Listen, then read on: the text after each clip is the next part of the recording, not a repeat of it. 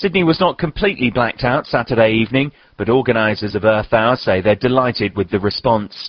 Lights on the city's iconic Harbour Bridge were switched off for the hour, along with most of those on the famous Sydney Opera House. Tens of thousands of suburban homes joined in, so did hundreds of businesses. Many tower blocks have spent the evening in almost total darkness.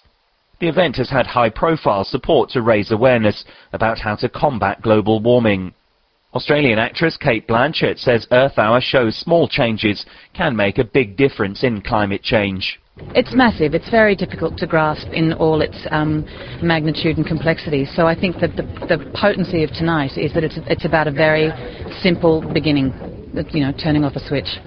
Every day, millions of lights and computers are left on in deserted offices, apartments and houses. Environmental activists say that simply switching them off could cut Sydney's greenhouse gas emissions by 5% over the next year. Per capita, Australia is one of the world's largest producers of carbon dioxide and other gases that many scientists believe are helping to warm the Earth's atmosphere, causing climate upset. This Australian observing Earth Hour in Sydney says he hopes the event will spur the national government into greater action. We're one of the worst, if not the worst, for carbon emissions, and it's, it's good to see this effort tonight. So um, hopefully the government will see it and make some changes. Prime Minister John Howard has refused to sign the international Kyoto Protocol to halt global warming, saying it doesn't address key issues between developed and developing nations and hurts Australia's coal-driven economy.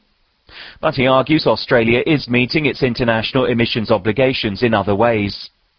A long-standing drought and serious water shortages in Australia have focused much attention on climate change in this election year.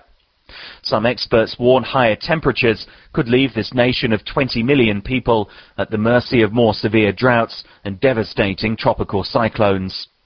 Phil Mercer for VOA News, Sydney, Australia.